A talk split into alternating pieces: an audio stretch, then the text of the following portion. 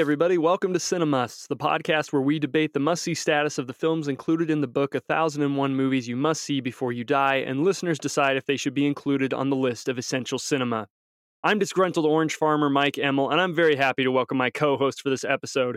You all might know him as one of the hosts of both Best Picture Cast and Worst Picture Cast. He is now making his Cinemust debut and sure to rise through the department ranks fairly quickly however dubious his means.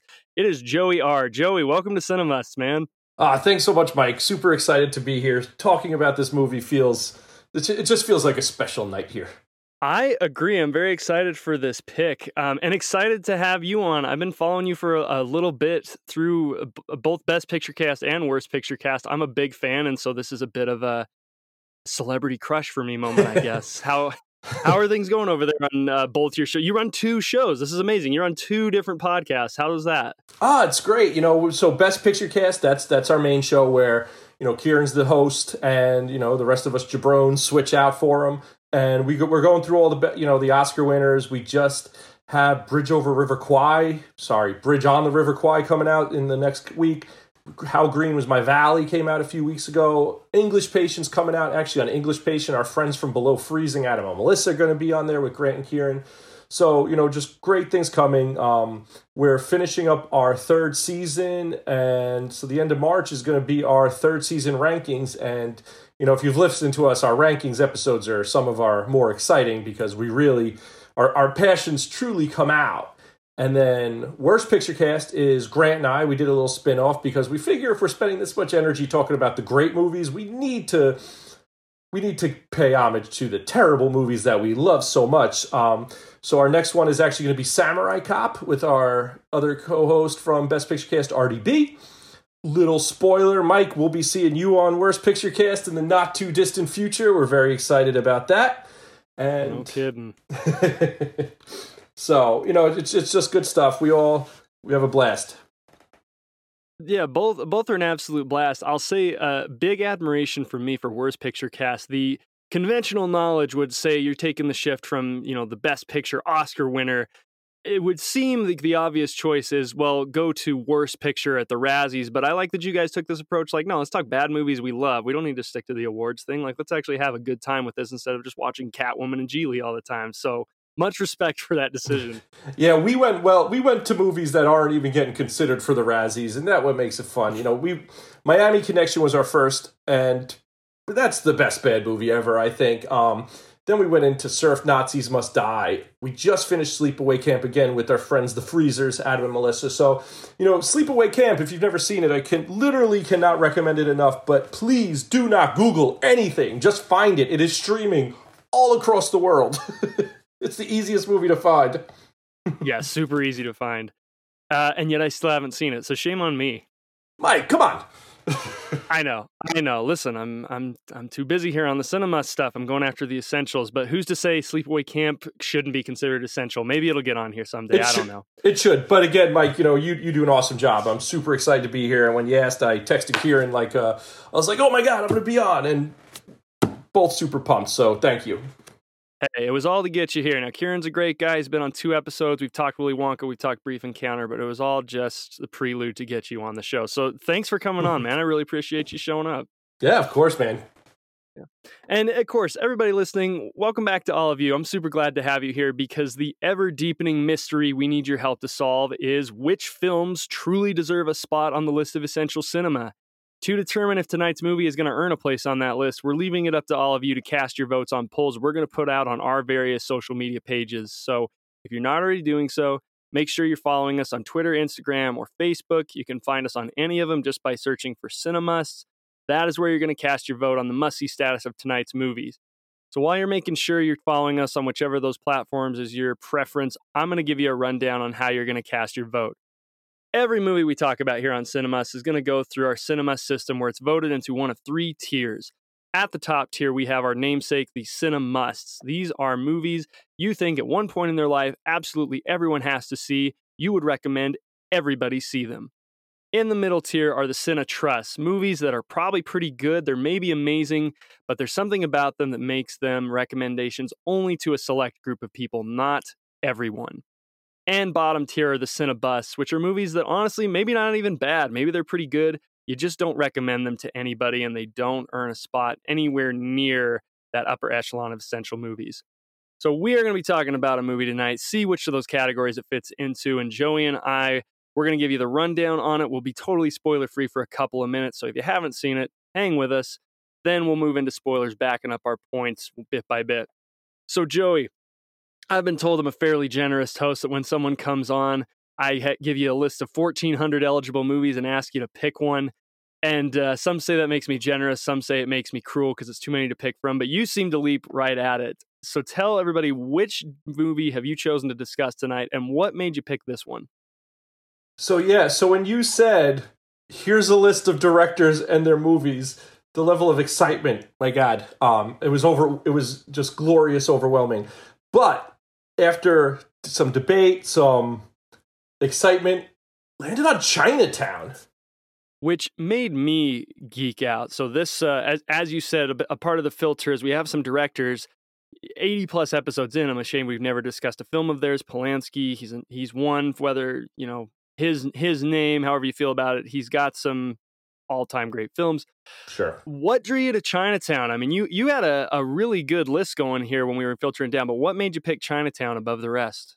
Where I started was I went directors, right? So I threw out Roman Polanski, I threw out Billy Wilder, amongst others. Then we kind of broke it down. So in looking at everything, Chinatown just kept being the one to pull me in, right? I was, it was just Jack, you know, had that. That's always fun. Like, you know, one of my favorite movies of all time is One Flew Over the Cuckoo's Nest. So I'm just thinking Jack, and I, you know, talked about him in long form on the Best Picture cast. So uh, Chinatown, I feel like of all the Nicholson movies that are loved so much, this one is kind of doesn't always get the recognition in that world for him. So I felt like it was felt like it was the right choice, and I was so happy when you agreed to it because uh because it's it's it's just it's just great.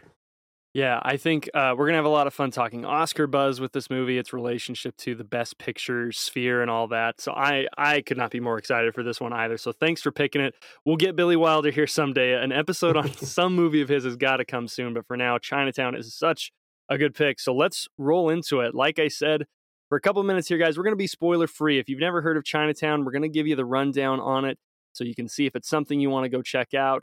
Once we move into spoilers for the movie, we'll let you know. So, Joey, as co host, I task you with giving just a quick boilerplate, boilerplate explanation of what the movie's about. So, if you were going to explain Chinatown to somebody who'd never seen Chinatown and you wanted to get them on the hook, what would you tell them it was about? Yeah, so th- this was fun for me because um, in the worst picture cast, we kind of do something similar, but we go really snarky because they're you know mm-hmm. bad movies we love. So for this, doing getting to do a really earnest one, it was hard, but it was fun. So this is what I went with. You can go snarky if you want. I, I think my inherent form is snarky, but I try to pull a little bit off of it. Retired cop and private investigator J.J. Gittes investigates troubled marriages in 1930s neo noir LA until he gets mixed up in a desert water conspiracy that will take him down a glorious rabbit hole. Beautifully spoken. Before we get into votes, I usually really quick like to see people's histories with the movie. Some of these movies are first time watches, others are favorite classics. What's your what's your history with Chinatown? It was something that I hadn't seen until about a, within the last year. Um, it was something that was streaming, and I saw it, and I was like, you know, it was right after um, I had seen Lost Weekend for the first time, and Lost Weekend blew my mind, and that kind of took me into Billy Wilder way. And then I was like, all right, there's just, just some movies that need to be seen. It's also I watched Doctor Strangelove for the first time, so then this just kind of felt like the next movie that I needed to watch. So you know, so that was the first time. So then coming into this, so now I've watched it three times, and um, it, it, it gets better each time. That's awesome, man. Three times in a year is uh, that's pretty dang good for. I I, I think the movie earns it. And uh, I guess before I get too excited and just like completely bury the lead, we should just get into votes and get the stuff on the record real quick. So, you're going Chinatown. You can put it as a cinemust, a cinetrust, or a cinebust. Where is it going to fit for you? I think this is a no-brainer cinemust for me. Um, when I was looking at it, I couldn't even comprehend thinking about the other two for this movie um, especially for something that isn't as known as it should be. I think this is an easy recommend for anybody. Awesome. With those, sometimes it can be hard to narrow it down to just three reasons why, but give it your best shot. The main three reasons why you recommend Chinatown to absolutely everybody. Lay them on me. So, first, the entire movie being from the point of the main character JJ Gittes the from the camera work to the story the entire thing through JJ Gittes and one person is just fantastic I loved it so much we'll talk you know about the noir style a little bit but just having something so deep in there where using the camera to tell a story and everything from one point of view just really sucked me in the entire time where I couldn't even you just it's just impossible to not get lost um in it. Second, uh, I'm going to be honest, it's a little bit of cheating here. I kind of doubled down, but I felt like it was important. Is the script and the storytelling are perfect. I, I think they're just so effective. I, I think, you know, just I, I want to go and read the script and just see how it's laid out on film because as learning the story with JJ Gittes and then being able to, it all makes sense and it just really they crush it. And my third, again, completely not spoiler. I'm following the rules.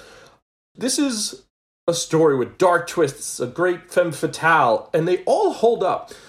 I think sometimes older movies um, don't with, with twists or with different things don't hold up because their expectations as moviegoers change through so much throughout the years where these movies that did it first didn't there's twists, there's dark twists. The story at no point is boring and never feels dated. So those are my three. Perfect. All right. So 100% recommendation and I'm I'm going to agree with you on this. I'm joining you in the cinemust vote. I think everybody should see Chinatown. I'm I'm with you. Fairly no-brainer. There's movies that come on this show and you don't even have to think about it. I'm going to be with you on a lot of these. We're going to have a lot of the same points but maybe worded differently. So reason number 1 I recommend the movie to everybody.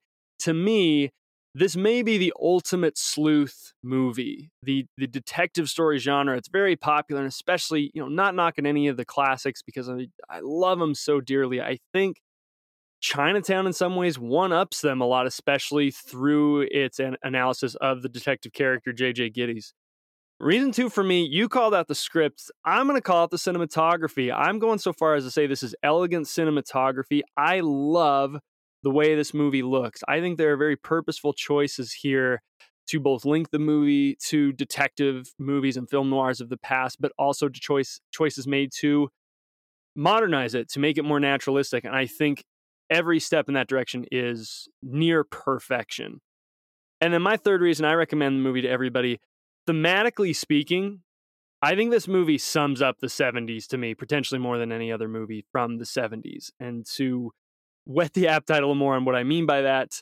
To me, if I if you're gonna come up to me and say like, what's what's the general theme of the '70s in filmmaking? I'm going after things like, well, it's disillusionment, it's distrust of institutions and government, it's it's cynicism, it's fatalism, it's pessimism, all things that belong in film noir. And you know, I I'll join in with you here, and this will be reason 3.5 for me because I can't help but cheat either. You said that this movie's maybe like not as well seen as you felt like it should be, and I almost jumped out of my chair when you said that because I agree. And the and the funny thing about that is, is on paper it is that famous. If you look up any YouTube reviewer and you like look up a list of the best movies of the 1970s, you're going to see Chinatown on it. You're going to see it up there with Taxi Driver and Jaws and the Godfather movies and One Flew Over the Cuckoo's Nest. It's always on that list. And yet many people still haven't seen it. It slips under the radar but you immediately pitch it to somebody and say, yeah, there's this movie made in the 70s and Jack Nicholson in his prime plays like a Humphrey Bogart esque detective. Everybody's like, it sounds incredible. How have I never heard of this movie? So if you've never heard of it and all this stuff is making you say, what? That sounds awesome. It is. Joey and I are saying, like, we recommend the movie to everybody. And if I'm reading you right, Joey, it sounds like you and I both agree it deserves that spot as one of the best movies in the, of the 70s. 100% couldn't agree more everything you said, fully on board. I'm literally writing it down. Be like, oh, that's a really good point. That, that should have been one of my points. You nailed it. We help each other out. Yeah. So it's it's a Gush Fest episode, everybody. This is um this is one I've been looking forward to. This very handily for me. I'm I'm not a Polanski fan. I, I don't say that. Obviously, I'm not a fan of him as a person. I don't really want to dwell too much on everything that filters around him because it's a no brainer to say like right. no, I hope don't so. It's, the I hope it's a no brainer. right yeah but also his filmmaking wise i think he's fine for the most part i think he has talent but there are not a lot of movies of his that i'm like oh masterpiece chinatown is chinatown is far and away my favorite polanski movie it far and away is a masterpiece and so i'm super stoked this is the one that you chose to talk about joey and i can't wait to dive a little deeper into the the web of conspiracy Yeah, I, I love it. I mean, I think Polanski is why this isn't so known because I think, you know, whenever we see these awful people make art, you know, it, we sometimes forget that 300 other people were involved in making this thing. Um, Right. So, you know, again, Polanski should be in prison, but I don't we know, you know, we all Yeah. we all know he's a bad guy. But Nicholson, I think this is an all timer for him. Um, Faye Dunaway is fantastic. I mean, you have Huston in here. Like the, the everybody in here is so good, and it's you're right. Every time I was reading it, and you read these reviews, and it seems like everybody's seen it, but then you talk to people and nobody's seen it, and it's it's a weird. It doesn't fit. I you got that like feeling right because I I was having trouble kind of putting it together as I was doing the research. Well, it's just so funny to me because references to it are everywhere. Like in children's movie, there there's an incredibly it's a lazy joke, but if you watch Inside Out, the Pixar movie, there's a Chinatown joke in it. And if you watch the Rango, which I think is a great movie, the animated movie about the lizard in the Old West, Oh yeah, I like that. Yeah.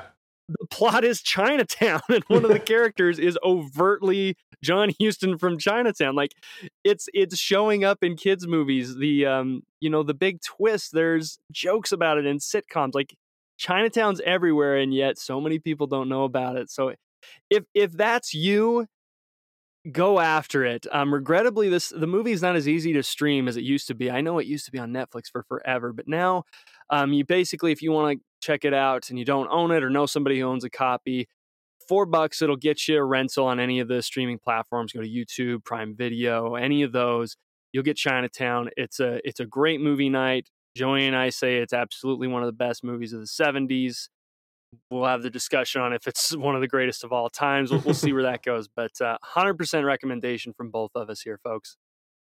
And the other big thing about it is the runtime is unbelievably friendly. You're looking at two hours and 10 minutes.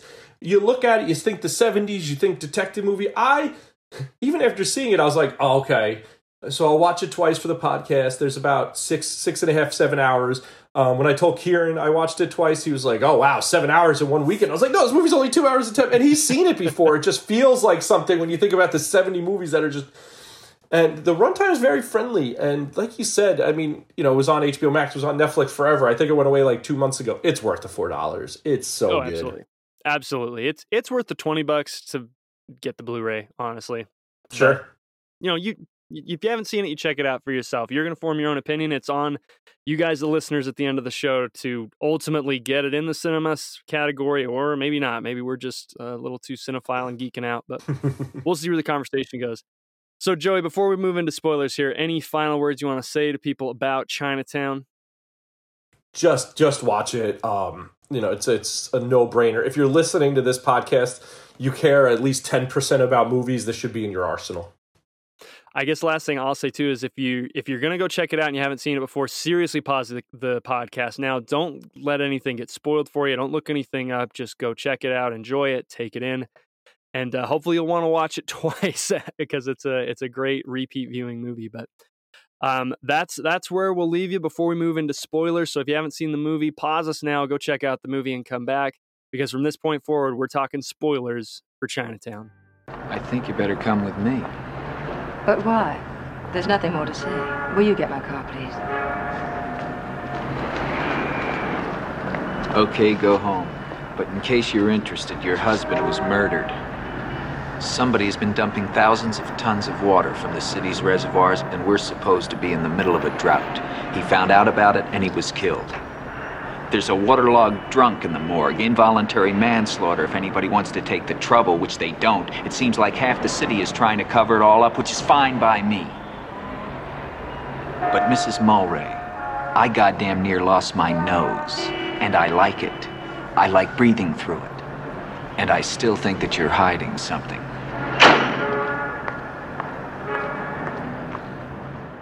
All right, Joey. So for the conversation, I, I want to start with one of your points because it is it's it's one of the key points of the movie's legacy, and I'll I'll, I'll totally own it. I'm I'm going to agree with you probably hundred percent here. I made a conscious effort not to make this one of my three points, even though it's like immediately where my brain went when it's like, what do I love most about Chinatown? It's the script, and the reason I say it's it's kind of obvious is because we were talking spoiler free, like the movie tops lists of like best movies of the '70s you look up any respected establishment, uh, the WGA, any sort of screenwriting blog, anything, they've got a list of the top screenplays of all time. You're going to see two movies at the top. You're going to see Casablanca and you're going to see Chinatown. Like they're always, Chinatown is always lauded as it may be the greatest script Hollywood ever produced. Um, and I also like this because we talked also, spoiler free, that Roman Polanski is a talented director, and his hand behind the wheel here definitely makes the movie a part of what it is. But we're not the biggest fans of Polanski as a filmmaker, and definitely not as a human being.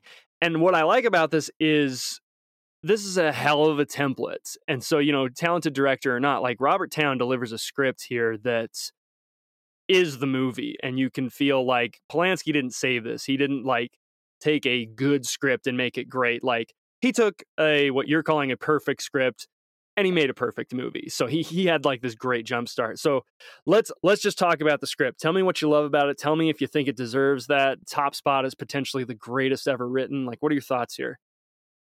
Yeah, I mean, I think eh, you know. Again, I was looking up the list too, and it was popping up everywhere. So I felt I was like, okay, good. Like I'm not missing. No, I'm not reading this wrong. But the, the fact that it's just everything is paced and makes sense. There's nothing wasted. So I like I someone I don't care if a movie is an hour. I don't care if a movie is 4 hours. If everything makes sense and everything is there for a purpose, let it be what it needs to be to tell the story. Now I'd rather shorter, but I don't care.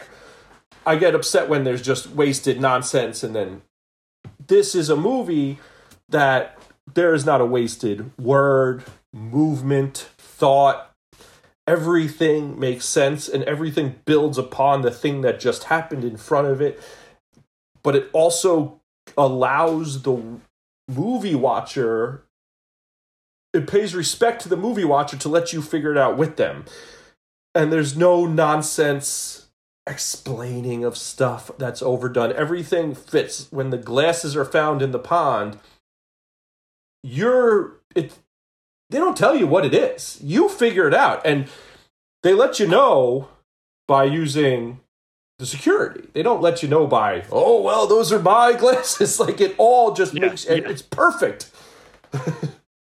well, and I'll I'll talk more cinematography, but there's a lot of good shots that do that, and it's it's a lot of you know you want to praise it for trusting the viewer because yeah, there's not a line of like oh my glasses, but when you look at it, there's there's shots you know john huston takes a beat to put on the bifocals yes. to make sure the fish head is on a dinner. And so this is what i'm saying you know repeat viewings it's like when you know where it all goes and then you're looking at it it's like oh man they they're tipping it off the whole time. Script wise something you said is my like number one point to say oh i love this script. It's that you're not lost because a, a tenet of the detective story and I, I don't want to knock it too much because I've actually gone record on this show, especially in our big sleep episode. Kind of part of the charm sometimes of an old film noir detective story is you get lost and you don't really remember like the immediate goal. And it's, Big Sleep was a great example of like, I'm here to hang out with Humphrey Bogart. I'm having a good time, but I openly admit like there's parts in the middle of that movie where I'm like, wait, what is he supposed to be like figuring out right now or what is he like going after again?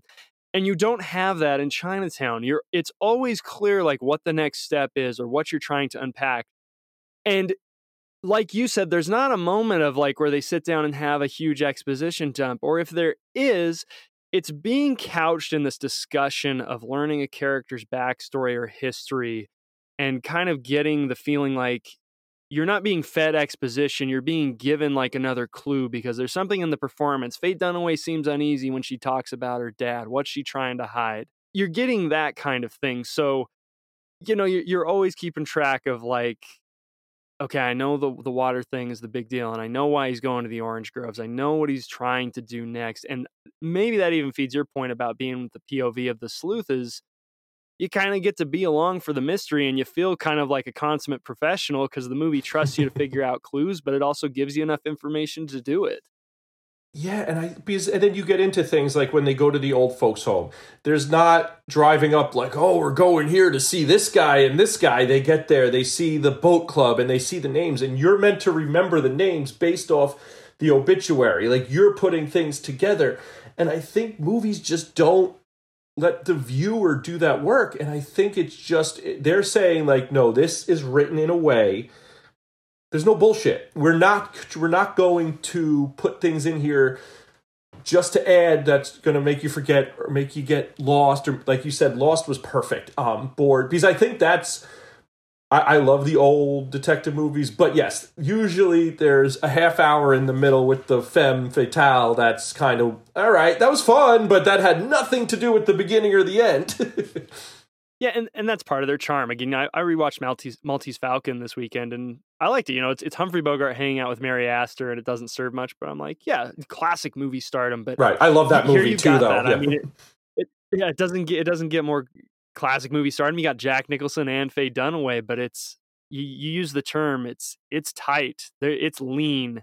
There's there's not a lot of fat. There's not a lot of indulgence, and if it is, it's creating mood. It's it's this air of um, relaxation is not the right word because it's a, it's definitely like a dark kind of pessimistic movie but i'm thinking you know i'm thinking of sh- times where you know he's hanging out outside yelburton's office because yelburton won't see him and so his his plan is to just hang out and annoy the secretary until she caves and sees him in and that's that's a scene that plays out. It's jack nicholson whistling and then it's him getting up and looking at the pictures on the wall and it's it's to a point. It's building character it's slow and and i appreciate the slowness too that kind of helps you feel again like you're on the job and sometimes the job is boring. Sometimes the job is you hang out on the bluff all night checking out what Hollis Mulwray's doing down at the tide pools. Yeah, and you know, it's things like that that, that but it's it's also effective like you said even though, you know, he's whistling and kicking, but what we're seeing is someone who now we know he's fearless. Now we know he's going to do everything he can to do that get the job done. So we're with him in it,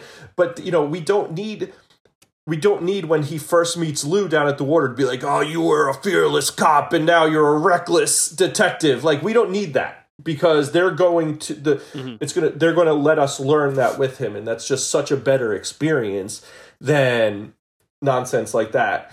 And I'm happy they, you know, didn't do that way and but just things like putting the stopwatch behind the car tire. Yes. Put kicking out the side view mirror. Just brilliant. My, mine is taking a bunch of Yelburton's business cards to sneak into the reservoir. That's and that's you just made a key point for me why this is an ultimate sleuth movie. And again, I am not. I love a Humphrey Bogart detective movie. We have so many we're going to be able to talk about in the future, and I am stoked for it. But old film noirs, I've, I've noticed watching a couple this week. Like I said, I love hanging out of them. It's comfort food to me to hang out in the world of old school detective movies. But the detective work is a lot of they go to this place and they talk or flirt with this person and then they get some information and occasionally like some random happenstance you know a, a, sea captain comes into the office and drops dead and delivers the object of importance you know there's there's not a ton of boots on the ground detective work at least it doesn't feel like it's kind of just a guy going one from one place to another and using his his suaveness, which isn't a word, but it's, it's right, the charm. That. And here, like you said, the, the watches is always a favorite. You know, you talk to people who watch the movie and they're like, that part I love with the watches. That's so ingenious. The tail light, the taking the business cards. It's, it's a guy on the job. You're actually seeing him on the job. You're along for the ride. And he seems like he's good at it. You know, for, for all the mistakes he makes, I don't think Jake, aside from the one big mistake that really gets the conflict going, I don't think he screws up that much. I think he's a pretty good detective and I think the other thing that matters, he there's integrity with him. You know, it's he's he left because he's you know even he's going to bring her in. I'm gonna you know I'm gonna turn you in when he sees the sister until you explain something, and I, and I appreciate that. And as much as you know, I wish I could wear a suit and a, and a hat every day and look that dope. I don't. The world changed, so it's fun to get into that, right? Because if I showed up at work like that, one, I wouldn't look yeah. as cool, and everybody'd be like, "What's what's wrong with this guy?" but um, you know, I I, was, I love. I'll watch any Humphrey Bogart movie, but I love those. But this just has it's. This is just taking those and just adding in a level of intelligence that the script just elevates. it to. So I got another script question for you. The the hard-boiled detective, I feel, lives and dies by their snappy comebacks. How are those in this movie for you? Are, do we are we always pitch perfect? Are we misstepping or trying too hard at any point? What do you think of Jack's repartee here? You know, I feel like I feel like they're they feel lived in, right? They lived feel like like with Lou and Lou's partner, they're way tighter than with people he just meets. So I, I like that he's he's able to he's not always completely teed up. It's based off his comfort level and knowledge of the person is how how sharp it comes out and i really appreciate that because it shows that he's always thinking always reading the room. Right. Do you have a favorite jj gittes snappy rejoinder? Ugh. oh man. I'd have to think about that. Here, what, let me buy you some time and give me mine. Okay perfect. Yeah please um, and I will weigh in and say I do feel sometimes it does feel like maybe the movie's trying a little too hard with them, a little too hard to be like this is a detective movie. What would you know Humphrey Bogart say? Not too often. The one that comes to my mind is I actually think he just says "you know what I mean" too much after he like burns somebody. I think he just needs to let the insults speak for itself. But the the one he nails, oh, when he when he leaves Yelburton's office for the first time and he sees Mulvihill by the elevator and he's he says, "What are you doing here?" Mulvihill says they shut my water off. He said, How'd you find out? You don't drink it, you don't bathe in it. They sent you a letter, but then you'd have to read, or you'd have to know how to read. that's a great, that's a great exchange. Oh, that's a really good one. the Mulvihill stuff is always is he always nailed it. You know, I actually Polanski. Where'd you, where'd you get the midget? That's a good one. Yeah, that's the the midget one, and I actually like the kind of the first lines. All right, girlie, enough's enough. You can't eat the Venetian blinds. I just had them installed on Wednesday. In, in case there was any doubt, this movie was going to be a good old fashioned detective story. Yep, second line. I know it was it was it was just perfect. Because somehow they made a color a color movie, but still have the blinds have the light that comes through mm-hmm. so so strongly in the black and white movies so I, I, like that they right away they let you know what they're doing, and they were like, "Okay, this this is what we're doing." That is a good one. Um, yeah, I mean, I don't know what else about the script do you want to hit. It's it's kind of hard to say what hasn't already been said to me.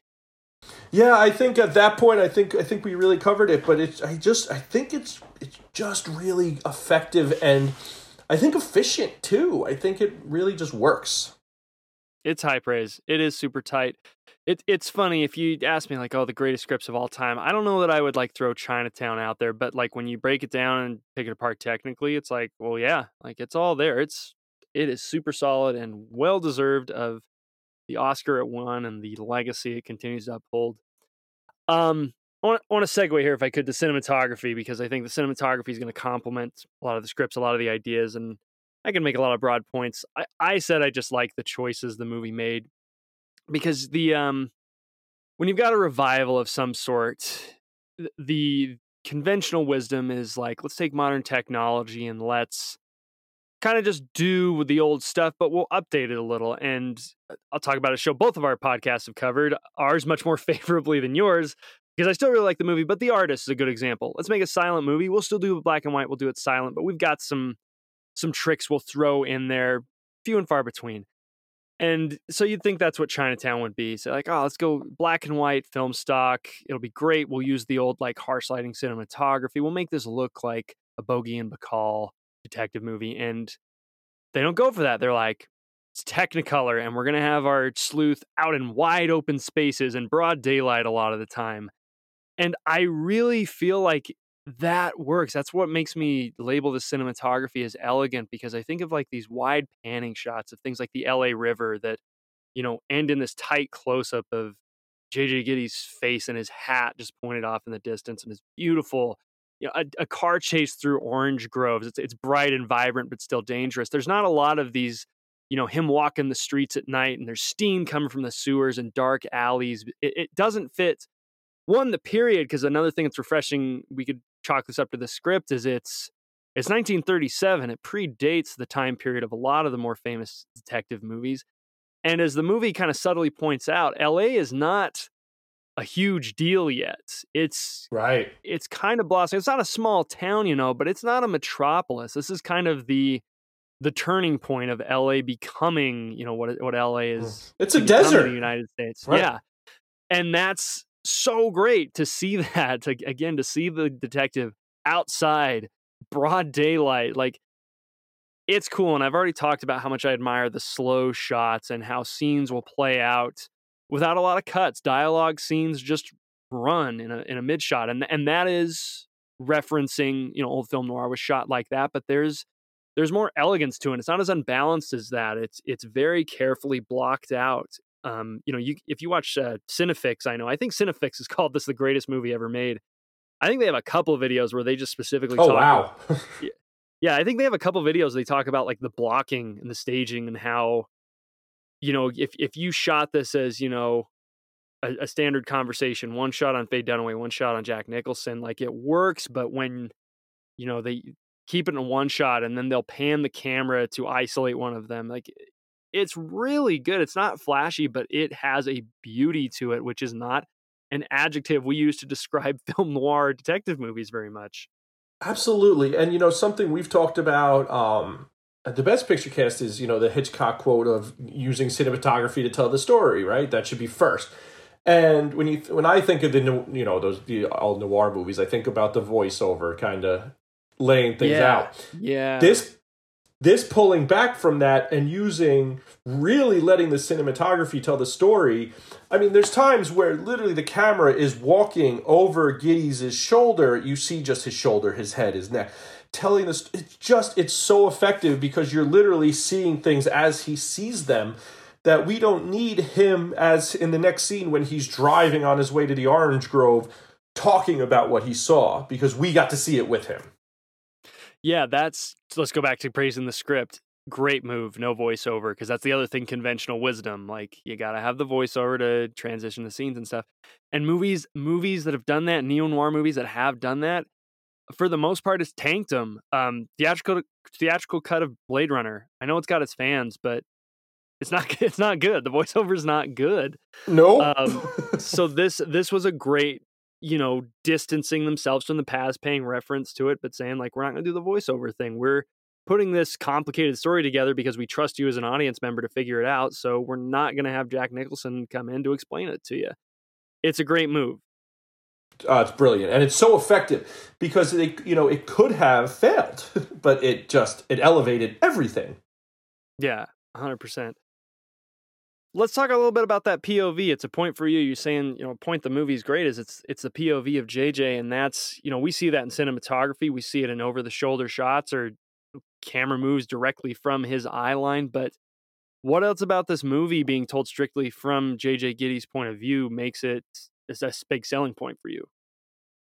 Yeah so it one you know him being in every single scene in some form it's not a face shot every time it changes every time so it's not boring but it's such just a d- deep and fantastic character and jack just crushes it. So i think he's someone you want to spend as much time with as he figures these things out. Even when he does make mistakes you want to be there with him to fix it because you trust that he will. And um you know even the way they used the sh- the binocular shots um, different things like that really stood out where everything is from his point of view. You know they could have had him look through a binocular and then you know show us the shot of hollis and the kid and the kid on the horse. But instead it, no we're going to do it as the binoculars. So you're literally in his eyes right now. It's it's you know being being john malkovich in it. And um I, ju- I just it, it kept it kept me really engaged the entire time where even at some of the parts that were a little bit slower um I was fully in because I wanted to be with him and go where he went next. Yeah, again, putting you on the job with him, and, and when you can do it subtly, never hurts to play into the voyeuristic angle of hit both his profession and us as the audience, like along for the ride.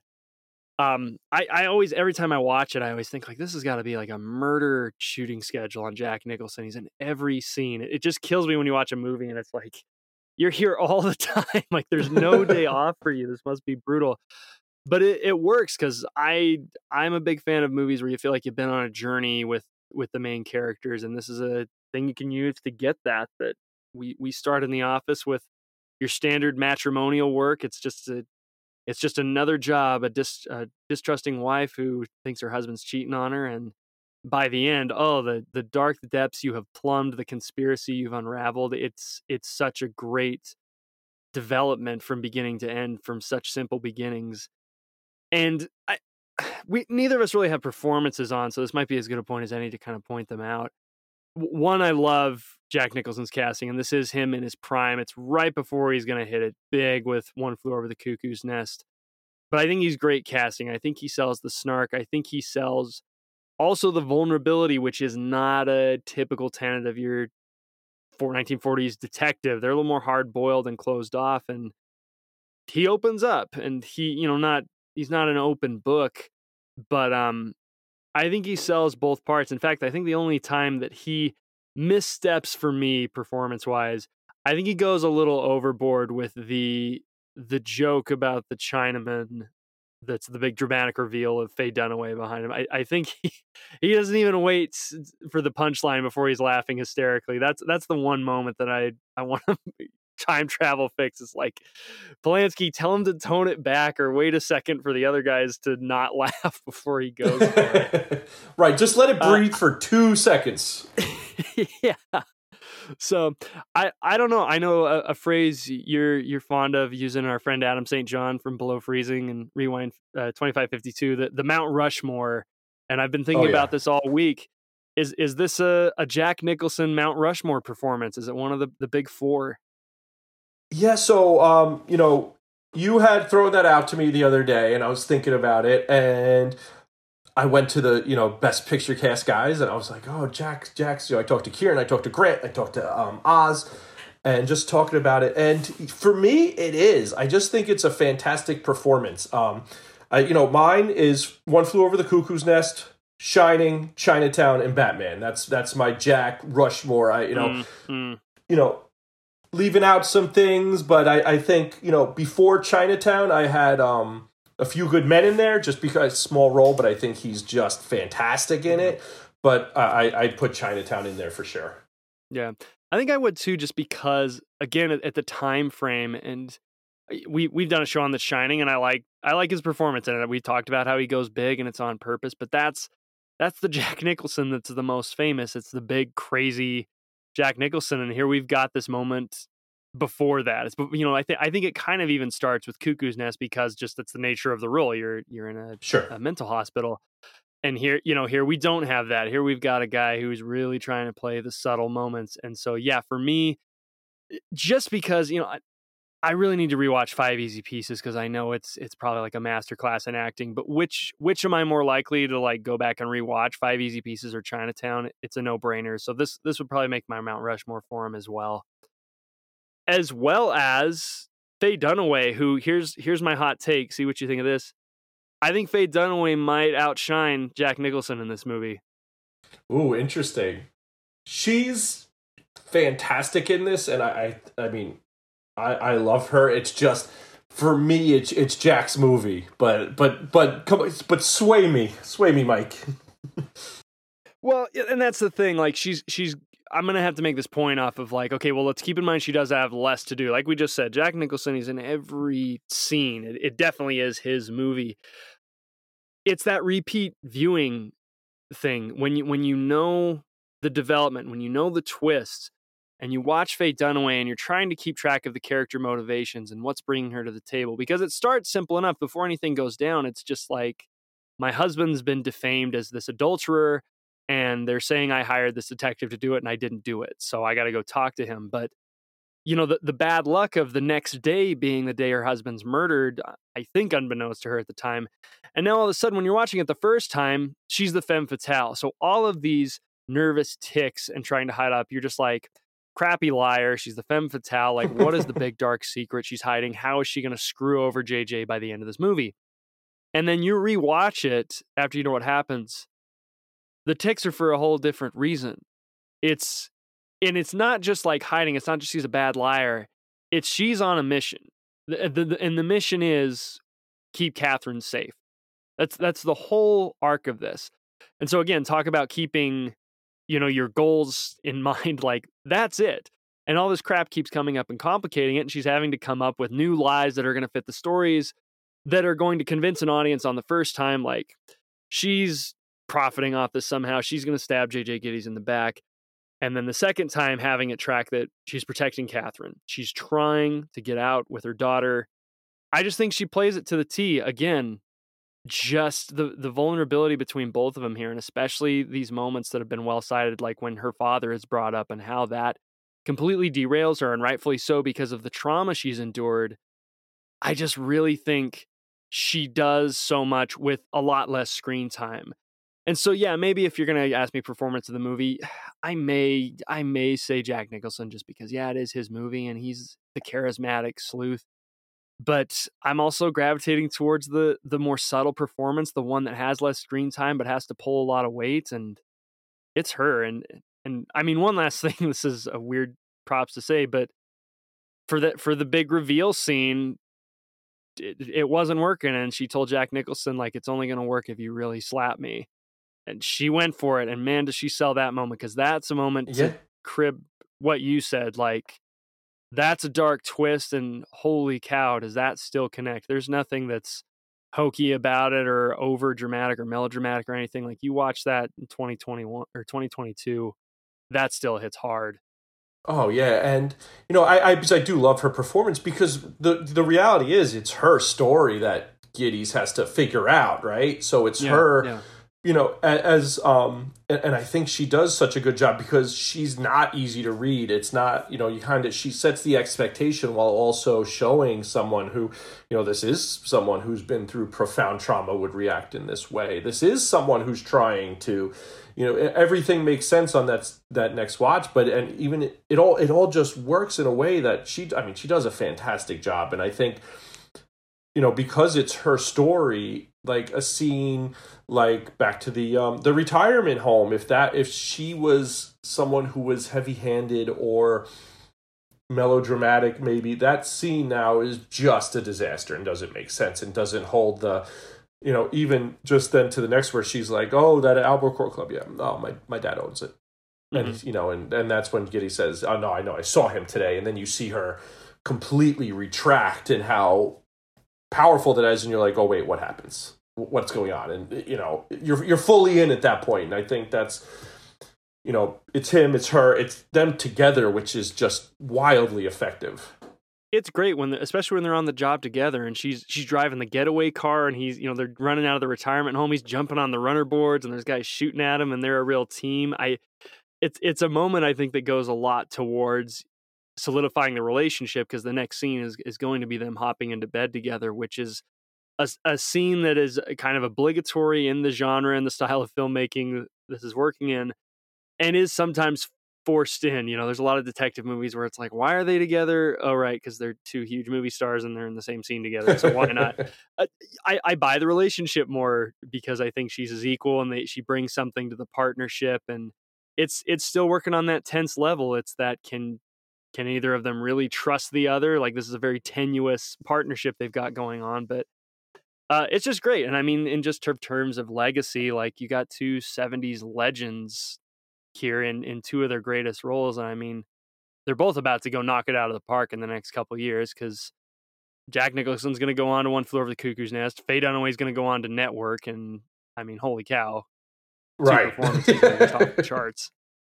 Yeah, and I mean, she's just so engaging. And if you don't have a relationship, because you're not going to get anyone who's watching movies who doesn't have a relationship with Jack, but maybe people who don't know Faye Dunaway as much, I think is, you know, maybe realistic. And I think she's someone it's just, she fully brings you into that. Everything she does, you want to know more about her. And I, I think that that's a really impressive thing when you're opposite Jack Nicholson. I guess last praise I'll give her, just to sum it up in a sentence or two, like, it's it's a heck of a feat to be able to convince an audience like you were the femme fatale the first time they watch the movie and the second time be like you're the hero of the movie. Yeah because that's not that's near impossible to do to be able to play it each time and it not because like i said the fact that these twists hold up each time you watch because you know sometimes twists ruin movies. You know you see a twist and you can never watch it again because nothing else works.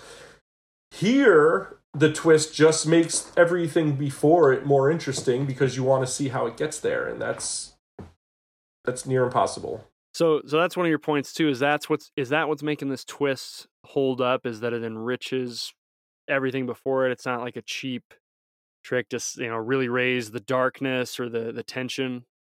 Yeah, it, it because it one it holds up. It's this is a forty one you know forty one year old whatever movie no 47 year old movie and and it, and it works and it holds up and but it makes it makes every performance it all makes sense it's not I just think it's just such effective storytelling that gets better as you watch it each time and doesn't make the movie boring, doesn't make everything before it seem lazy. It makes everything else seem smart, especially um, you know, with the relationship dynamics and everything going in, especially as you're meeting Noah and you know his relationship with Hollis and you know even just like the slightness of the dam and what all of these things meant to each other and what this money you know what $35 million in 1937 looks like when we're in 2022 and you're looking at probably right. $200 million like and then to get into that you know the daughter that they had to hide because of what happened with the dad i mean it's it's it's dark and something that dark could turn people away but I just think it brings everybody in, and you just wish, you know, the wrong person didn't walk out of there that's something I respect about the movie. And again, to come back to like, what would the conventional wisdom be of updating a you know noir movie, and how would we roll with it? Like, the conventional wisdom is just to break the production code, is to be like, we can go nuts, we can be as violent as we want, we can show the sex, we can, we, you know, we can do everything, and and some of that is present, but you know, I think it's all still very tasteful. The violence isn't over the top; it's fairly quick. You know, the the famous slitting of Jake's nose. It's not like it was drawn out torture scene. It's it just comes right. as a shock, you know. One minute he's threatening kitty, him with it, and then it's just cat. a flick, and he's on the ground. Yeah, and I, you know, that's that's another great. I, I say that on a weekly basis to somebody in my house. Hold on there, kitty cat. I'm um, glad that lived on with you. yeah, um, but and you know, like the, the sex scene, there's there's some nudity, but it's still tasteful. It's not all over the place. It's not like we're in the '70s now. We can do whatever we want, and and that twist, there's still a restraint there. There's not like a lot of um, overdoing it, being overly explicit. And I think that works not only in terms of like what is that too much for an audience to handle, but also, you know, for the character them characters themselves to be dealing with that trauma. It's not something you're just gonna like talk about all, all out in the open. Exactly. There there has to be subtlety in the conversation. Right. And so I've always admired that restraint that it was like you kind of had free reign to be able to do what you want and say, like, we're a 70s movie. We can break the production code. This isn't the 40s to get the the tone right and and to up the tone because really it's darker than any detective movie. How could it not be with a twist about incest and you know somebody whose child happens to also be their sibling? I mean, holy crap! Right, um, super dark. I've always, yeah, like it's it's it's kind of crazy. Like again, what I said in spoiler free, like there's jokes about this. All I remember watching sitcoms with the my sister, my daughter thing was like this funny reference to Chinatown and now I'm just like, wow, actually knowing what that comes from, that's kind of nuts that aired on like primetime NBC. So, yeah, just the restraint. I've got mad respect for it, and I, I'll, I agree with everything you said. That it's just so it enriches the story. It's not just like I need the big twist. I need the scene that everyone's gonna like gasp at and go out and tell their friends like you have to see this because there's this big shock at the end. It's and it's it's in line. We'll talk in a minute with my personal philosophy that the movie really sums up the 70s maybe more than any other. Oh, I, I think the other thing with Noah walking away, just this, it's a profoundly unhappy ending. And I think that, you know, when, when the, you know, the sister daughter scene that's going to make you feel wildly uncomfortable, you know, and then when you find out how uncomfortable Jack was even doing it because he actually hit her at Faye's request. But, you know, for such yeah. a powerful scene, at that's right? but at that scene, you're kind of like, all right, well, Noah's not making it out of this, right? For him then to get his daughter, granddaughter, with a bullet in the arm, but get the hell out of there while, you know, Faye Dunaway's uh, not in there. It's just, it's like, no, why is Evelyn? No, what is, you know, it, back to, you know, the steering wheel like for the second time, just this way, and just worse way. And it's just, you know, for then the the end line of uh, you know, ah, it's Chinatown. It's like, no, what happened? it's just such a sometimes a hard left turn because again I'll, I'll bring up Maltese Falcon again. The, the last scene of that movie, and I really really love the movie. I feel bad, like feels like I'm just dumping on it, but the it's this hard left turn to like please the the studios and the production offices because all of a sudden like everything wraps up, the bad guys get caught, and Sam Spade, who's been kind of a dick the whole movie all of a sudden is like this warrior for justice and so this in some ways you know again this taking the detective movie and running with it it's like total commitment and it, it's almost a reverse you know because in those in the old movies it's okay they start out they're they're cynical they're a jerk and by the end they've found some light they've maybe found the, the love of a woman or they found the truth or whatever and and this one works the opposite that I feel as as snarky and you know hard edge as JJ Gittes can be, he's kind of a crusader for truth. We have all these scenes, you know, he's in Yelburton's office saying, "You're a family man, you got a wife and kids. I don't want to nail you. I want to get the big ones you paid you off. I want to go for the big corruption. I want them to pay." He's he's this crusader for justice, and by the end, it's just all come crashing down around him, and you know his past is caught up with him. There's still the fatalism that you know what was meant to be will be it all comes back to chinatown and it, again it's restrained but that's it is it's a dark dark ending and it's it's even played off it's another thing that's maybe always bugged me that i think oh, this may not play great for modern audiences is john Huston is very nonplussed that he's been shot in the arm. He kind of like winces with one eye and holds it. It's like pretty sure if you're shot in the arm it's not just like ah oh, man. But but also just you know you pointed out it's it's this reversal of like this truly evil man gets gets a tiny little ping in the arm that he doesn't even really rec- he doesn't even register it's happened you know 30 seconds later. And your heroine who's done nothing wrong who's been fighting to keep her daughter safe her husband's been murdered just gruesomely shot through the eye like holy cow how dark is that yeah, I mean, driving away with her daughter, who she's trying to protect from meeting her incestuous grandfather so that she doesn't have a daughter, granddaughter, whatever. I don't even know what that would look like. And just right through the eye, while and you're you're right, his no sell of the bullet to the arm. I don't care how small of a he's sixty year old man. You know he right. something's taking him down. He's but it works thematically, you know, because because out of all that, the violence 100%. of the scene, uh, I I think that the most disturbing thing is, you know, Catherine reacting to this traumatic event of seeing her, her mother just lying there dead, and the way John Huston really like is saying oh no in a way that's like i'm required to say this out loud but i'm not feeling it and the way he just takes her and cradles her that's the most disturbing part of the scene for me and and again that's how it ends. She's take she's literally dragged off by this man. Yeah, who's who's raped his daughter, her mother. I like how you said that though. That it was you know what he meant to say. It actually reminded me of um one of the early episodes of Dexter, the TV show, and he's like, "Oh, I'm in a." You know, in a police department, how come only one person here suspects me? Because you know I'm acting like what I think a human's supposed to act like, and you know, he did that, but his whole focus was on getting Catherine not to protect her, not to love her as his mm-hmm. property now. And that's, you know, the amount of money he offered to pay Gittes to find her was outrageous. And, right. You know, and, and that got Gittes' radar up. And, you know, it's, it's just, it's, it's just such a dark ending that just happens. And a lot happens at once. It's, he's shot, they're pulling away, she shot through the eye. He grabs poor Catherine. Poor Catherine, man. Yeah, no, it's it's brutal.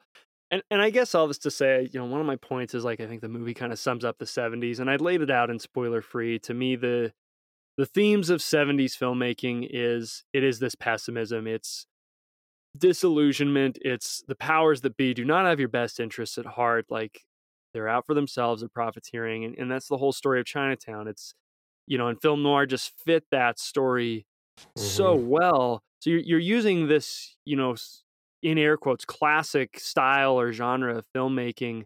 Yeah, you're making it in the 70s, and again through the cinematography, it's it's very modernistic for its time. Yet it still plays today. It very rarely oversteps.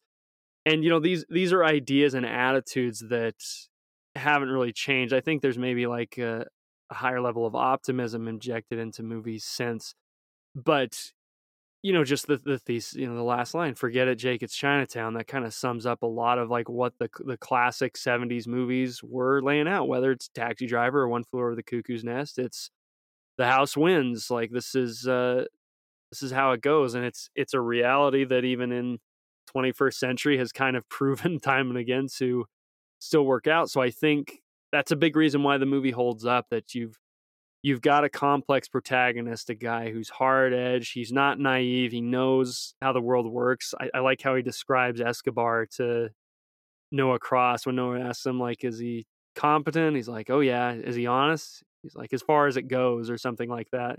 He says right. something effective, like he's got to swim in the same waters we all do. Like he's he's not a boy scout, but he is he's a hero, and no matter what he does, you know, his his history, as very vague as it is, saying I I tried to do as little as possible, and still somebody got hurt, and here it is. I'm not going to make the same mistakes again. I'm getting involved. I'm going to put my reputation on the line. I'm going to lie to the cops. I'm going to sneak away. I'm going to get you out, and that's still same event, same fatalism, same pessimism.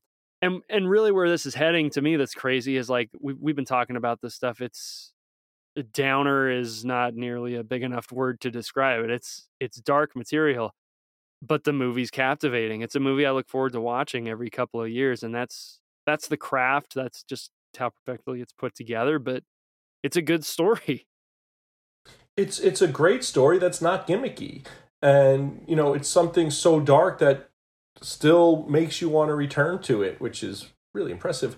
But yeah, just that that just that seventies because you know when you think of the seventies, you think of like the it's you know the spy, everybody uncertain, everything just so just so dark. Um, always someone watching, and for this, you know, to make it to take that distrust and turn it into the water authority and um, you know the orange groves really worked because it felt it didn't feel so big that it's just like, oh, the big overseeing reach. It's no, these guys are doing this thing and this is why and it's it's just it's very effective because you're able to kind of identify the world in all the parts but also like you said feel the larger scale of the institutional distrust um, you know, it just really worked on such a micro level that expands macro, which is something that I think a lot of people have tried to do and not been successful. It's it's tough. I mean, you got to have all the pieces together, and Chinatown's kind of one of those things where it's like, wow, you really lightning in a bottle. You had, like I said earlier, there's you know, it's not just Polanski. We got 300 people putting this together. We got exceptional actors. We have great cinematographers. Sadly, one of which has two shots in the movie before he was fired, but they're great shots. The driving away at sunset, and I think the orange groves. I, I call out both those sequences. The orange groves. So, you know, yeah. props to John Alonzo. Yeah, John, John Alonzo did most of the work, but um, you know, props to Stanley Cortez before he got fired. He's got two sequences that are absolute winners in there. So, Joey, I, I feel I've adequately been able to make all my points about why the movie's a must for me. Is there anything we've left off the table for you? No, I think we've really gotten into it. I think, um, you know, I, I I think this is a movie that you know, I, I don't want us talking about the dark. Hopefully, at this point, if you're listening to us, you've watched it. But if for some reason you haven't, you're willing to be spoiled, stop now. But uh, don't let the darkness scare you because it's all done in a way that makes sense. It's not done dark to be dark. Some movies are dark to be dark, and I'm okay with that. I, I really like dark movies that make you feel uncomfortable, but I understand that that is a probably more of a character flaw. Um, but this isn't that. This is dark to tell the story in the larger world, and it is wildly effective. Right, and there's we've talked. There's there's moments of levity. There's moments of brightness. These are things you wouldn't get in a a, a hard boiled detective movie of the 40s and 50s. You know, you're not. You still get him Bugs Bunnying with the secretary in the Department of Water. You still get exactly all the equipment and stuff you you get him climbing a fence and losing his Florsheim shoes, which is such a tragedy. and you know, just real quick, I did. You know, we we talked about it quick, but I just really love the Orange Grove scene. I just think that is a really just from start to finish, re- from you know when he pulls up until when Evelyn pulls up, just great scene. And I think in a yeah. movie of great scenes, it might get lost. So Yeah, I'll I'll say it one more time. I kind of called out the brightness of it, but again, to, say how the movie's distancing itself from film noir, it's not a it's Yep. not a car chase through the midnight steamy streets of L.A. It's broad daylight, and it, it comes as a surprise. First of all, he's just checking out, and all of a sudden, there's oranges exploding around him because they've been shot. It's a guy on a horse chasing a guy in an old convertible through you know very narrow rows of orange groves. It's it's a great way to do a chase sequence. It's an original idea. It fits the story, but it's not what you would see your standard noir detective do. So I I love it too. I think it's great, and I, feel I feel like he's overly mean in that part. He calls one of them like a dumb okie. Yeah, It's he like, really what are you goes at him. Like, read- Yeah, read read the environment. You lost the fight. I know. I know that. You know, raises Pride is a bitch, but yeah, but you know that's that's true to to JJ Gittes. He's a man who follows his pride. He's he's pursuing this case out of personal pride. You know, he doesn't want to be taken for a ride. He doesn't want his reputation tarnished to be the the idiot that didn't do his homework and actually make sure it was Mrs. Moore that hired him, which is Oh a great twist. Uh, yeah, uh, but when but when you brought that up earlier, I was like, oh, he's right. That that is a really cool, just very different. So as we were just wrapping up, I really you know really wanted to reiterate what you said there. So Yeah, I'll I'll just reiterate what you said with the script. It's tight. It's not a sequence out of place. Not a there's not a scene that's the easy one to pick the bathroom break. So you just got to ride it out through the whole time. But you're in. You're all in. Enough, you'll forget it. Yeah. Um. So to so to close us out here, Joey, I love double features and. And so I'm always throwing it out to co-host to to put a movie into whatever we're talking about as a double feature. So we've got Chinatown on one end. I'm curious on a given movie night, you've got time to watch two movies. What are you going to put into a double feature with Chinatown? So usually, if I'm thinking of because I've responded to you on Twitter a few times when you've said like, "Oh, what is that? You know, what would you do?" Like I've thrown a couple things out there, and I usually think about them a lot, and I'm just like, "Oh, what would make sense?" This there was one movie that when I, that I actually watched this weekend um, because I couldn't stop thinking about it, and it was all about you know old LA, super good script, and just engaging, engrossing movie, and uh, Sunset Boulevard. You know, we talked about Billy Wilder earlier. Um, I, I couldn't. I, I had to watch it this weekend after doing this because I was just that's all I was thinking about. Yeah, uh, that's a personal favorite of mine. That's such a great pick. Um, again, I mean, you want to talk about a, a dark movie that's working with subtlety here. I mean, the uh, the orangutan alone is maybe one of the most disturbing things to come out of 50s Hollywood. Yeah, Um, that's so. I loved it, but yeah, I you know it was so funny because.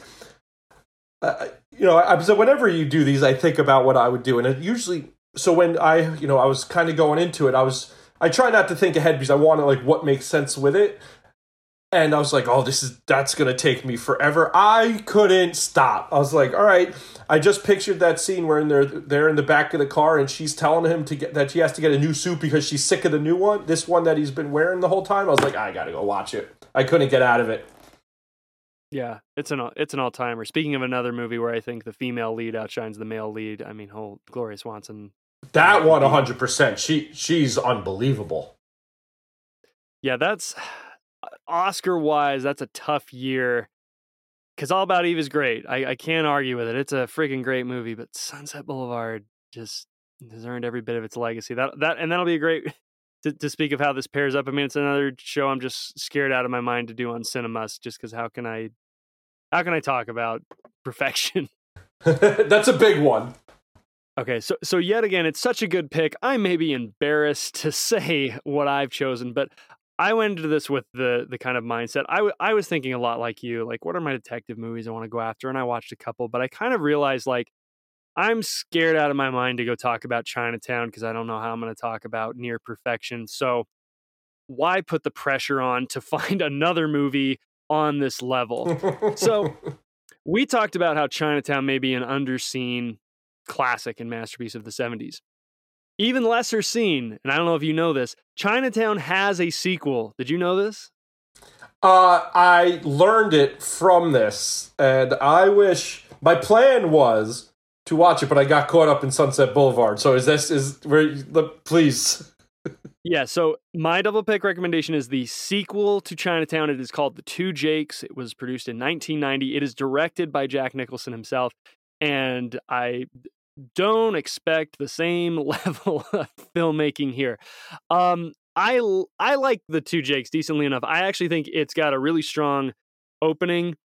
It really peters out. Just a lot of the critiques we were throwing out here. The, the cinematography is fairly uninspired. It's a '90s movie, and you can really, really tell. It, it it really plays like a a reunion. Like a lot of the story is built around like let's get the same actors back playing the same characters. Time has passed. It's post war now and and that stuff is is fun. It's kind of cool to see like, oh, Khan's back and there's Escobar and all this. The the mystery gets convoluted, but it, it starts off with a, a, good like first half hour that really loses it. I I think maybe the biggest problem with the two Jakes is we talked about Jack Nicholson's performance, and I I love it because it's kind of pre big crazy Jack Nicholson, and and it's 1990 by this point. Like he's trying. I'm not accusing him of not trying. I know he put his heart and soul into the movie, especially because it had so many production problems. But he's Jack Nicholson in the two Jakes. Like it's it's hard to see him as the same character you saw in Chinatown, even though the plot is constantly dredging up. Like things from the the movie are coming back. The past keeps coming back. It's a huge part of the movie. But yeah, I mean, it's it was just kind of fun to me to say, you know, thinking about this as Chinatown as a movie, like people haven't seen, even though it's like on so many best of lists, and then I remember, you know, it took me a couple years of loving Chinatown before I realized like it had a sequel and nobody freaking knows about it. And to speak of how Chinatown is so hard to find, you know, streaming anywhere, Two Jakes is right there on HBO Max, but you, you oh, gotta it really? know it's there. It's not gonna, yeah, it's it's not gonna it's not gonna pop up. You when you go to the search bar, you've got to type in the word two, you got to put the space, and you got to put that J there if you're gonna find it. Like it's gonna make you. Oh, it's deep. Search it, but it's there in HBO Max. yeah, it's it's very deep under there. Oh man, it makes you earn get, it. All get right. the story out. Yeah, I love that. Uh, I mean, listen, I, I fully support anything Jack does, so all in on that. I'm, uh, you know, I'm going to I'm gonna do my best to watch it before this before this is released, and I will throw out my response on Twitter because that's exciting. I'm excited that that's your pick. Please do. I mean, I'm super excited to hear people's thoughts on Chinatown, but anybody who wants to throw in some thoughts on the two Jakes, I'm I'm all here for it. So those are our double feature recommendations. And before we go, uh, Joey, I I'd be remiss if I didn't take a minute. So sorry we're dragging this out, but you're on a show, you're giving Oscar love, and I love the Oscars this is the year that a lot of people are backing. This is one of the years people would say, "Yep, we got they got it right." This is Godfather Part 2's big moment in the spotlight. Are there any Oscars in your personal opinion? Maybe Chinatown deserved over Godfather Part 2.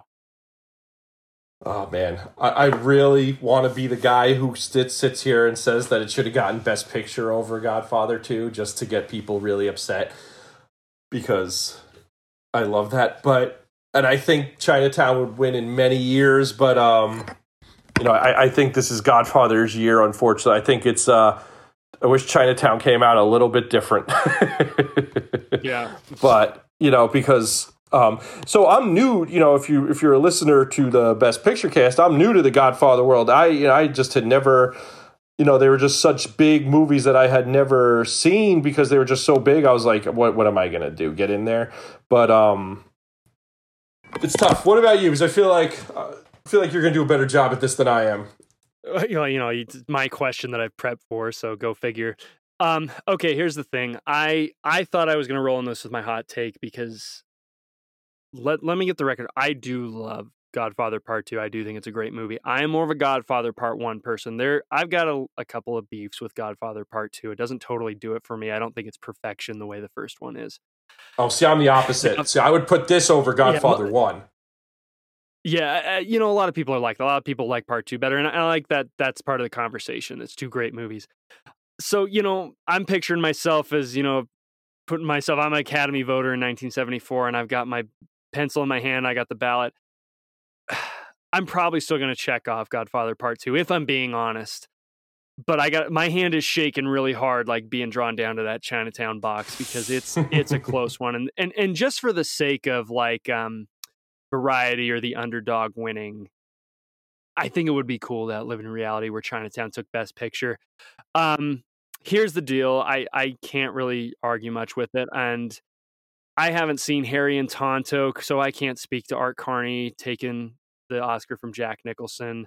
Um, honestly, I'd probably give it to Pacino for Godfather Part Two. I, I like. That. Yeah, I agree. Here's Yeah. here's the big travesty. Here's the big travesty, and this one isn't Godfather Part 2's fault at all. Let me make sure I got this right. Godfather Part 2 wasn't even nominated in the cinematography category, which I know a lot of people are going to say is like one of the biggest crimes against cinema. It's absurd. We yelled about that a lot on the podcast. Now here's now here's my hot take. I'm going to assume a reality in which it is. I'm still picking Chinatown to win best cinematography over The Godfather Part 2 if it happened. Towering Inferno. I agree with you. there's no way the Towering Inferno has better cinematography than Chinatown. there's just no, way. No. And I agree with that because I do I do agree with your cinematography points, and I I think this is the, one of the best shot movies I can imagine. And again, Godfather not being nominated is a sin. I support a Chinatown win there. Yeah. It it would have been the difference between operating in light and darkness. Godfather 2 so dark. Um I like Chinatown. I like the light. I love what it's doing. I love the blocking. But um yeah, I I really I really wanted to come in here. I was trying to convince myself be the hot take guy, say Chinatown should have stole best picture. I don't know if that's the box I would have checked. So I'd love to hear anybody listening who who does hold that opinion. I'd love to see if there's that that group out there crusading that Chinatown should have taken home the gold cuz uh it's a close one. It's it's a close one. It's it's close, and I wanted to do it, and I, I'll be honest, I tried to write out arguments to, but I was like, all right, just just, and then I was just like, fuck it, just do it, get get people upset. But I, I ultimately couldn't. It just felt it felt too fake, and none of this works if any of us are fake. So it, it- you know, I had to be had to be true. But man, I, I'll be I wanted to. Yeah, stacked Oscar year. So thank you for indulging me in that. I can never resist a little hypothetical time travel. You know, I could I could talk myself in circles like, oh, maybe if Coppola won director for the first one instead of Bob Fosse, then we can get. You know, but I don't really care about Polanski winning best director. So I like, you know, Yeah, I don't. Yeah. Better off not. Better Yeah. off not. I, I mean, I'll, I'll say this. How about how about this? If he was going to win an Oscar for directing, which he has, I'd rather he got it for Chinatown than The Pianist because I'm not the biggest fan of The Pianist. Yeah, I only saw that once, and I I think I'm good. Anyways, all that to say, I'll I'll, I'll wrap up the hypothetical Oscar talk here. Thanks for indulging me, Joey. Lo- I'm going to throw those questions out on our social media platforms. The whole Oscar debate. We're going to throw out what you guys would put into a double feature with Chinatown. That'll be Thursday, and that'll get you all geared up for Friday, in which you will all have the vote. Does Chinatown deserve to be considered a true cinema must, an essential movie? Only you can decide. Joey and I have had our say, but uh, maybe we're off base here. Maybe we got rose-colored glasses. But um, yeah, so stick around on Friday, Twitter, Facebook, Instagram. Follow us on Cinemusts. You all are going to be casting the votes, and I cannot wait to see the comments and where this is going to go. And Joey, it was a heavy hitter for your first time, but you you knocked it out of the park, man. You'll be department head in no time. Ah man, I appreciate it so much. You know, to to trust me with such a big movie to come on for the first time. I, I really appreciate it. You know, um, big fan of what you done. I think uh, I think Doctor Strangelove is my favorite episode you put out there so far. But uh, you know, I, I think I think we I think we hit some gold here. I think this was uh, had a really fun time talking about this just really really fantastic movie. Okay, well, if you're down for it, I'd love to have you back. We'll pick something more obscure, more weird, if it's even possible. Uh, it's possible to find more obscure. It's That's the best thing to say. yeah, no. I, the, next time we'll go wild, crazy, and unknown, and you know, and have fun with it in a completely different way. I'd love to be back, man. I really appreciate it, and uh, definitely looking to have you excited for you to come into the worst picture, best picture world with us, and uh, you know, it's awesome. And you know, for us, we're we're on Twitter, Best Picture Cast. We're on everything, Best Picture Cast. We're everywhere. You could listen to podcasts, so you know, check us out. We're uh, you know, we're one we're out there. We're we're doing things, and uh, you know we love to engage with people. So yeah. And and to give some people some incentive to follow those tags, you guys have great listener interaction. You're throwing out things, give us your questions, give us your comments. You're throwing them up on air. Like it feels good to be a fan because I feel like my opinion matters, my voice counts. Um, you guys do stellar work. So everybody, check out Joey on Best Picture Cast. Check him out on Worst Picture Cast. You got a good spread there, and he does a phenomenal job. If you liked him here, you got tons of other content just at your fingertips when we close out here in a minute. All right. So, with that, everybody, thanks so much for listening. Thank you, Joey, for hosting. Do you have any final words to say? you know, it's been a pleasure. Mike, you're you're a fantastic host. I appreciate everything, but it's Chinatown.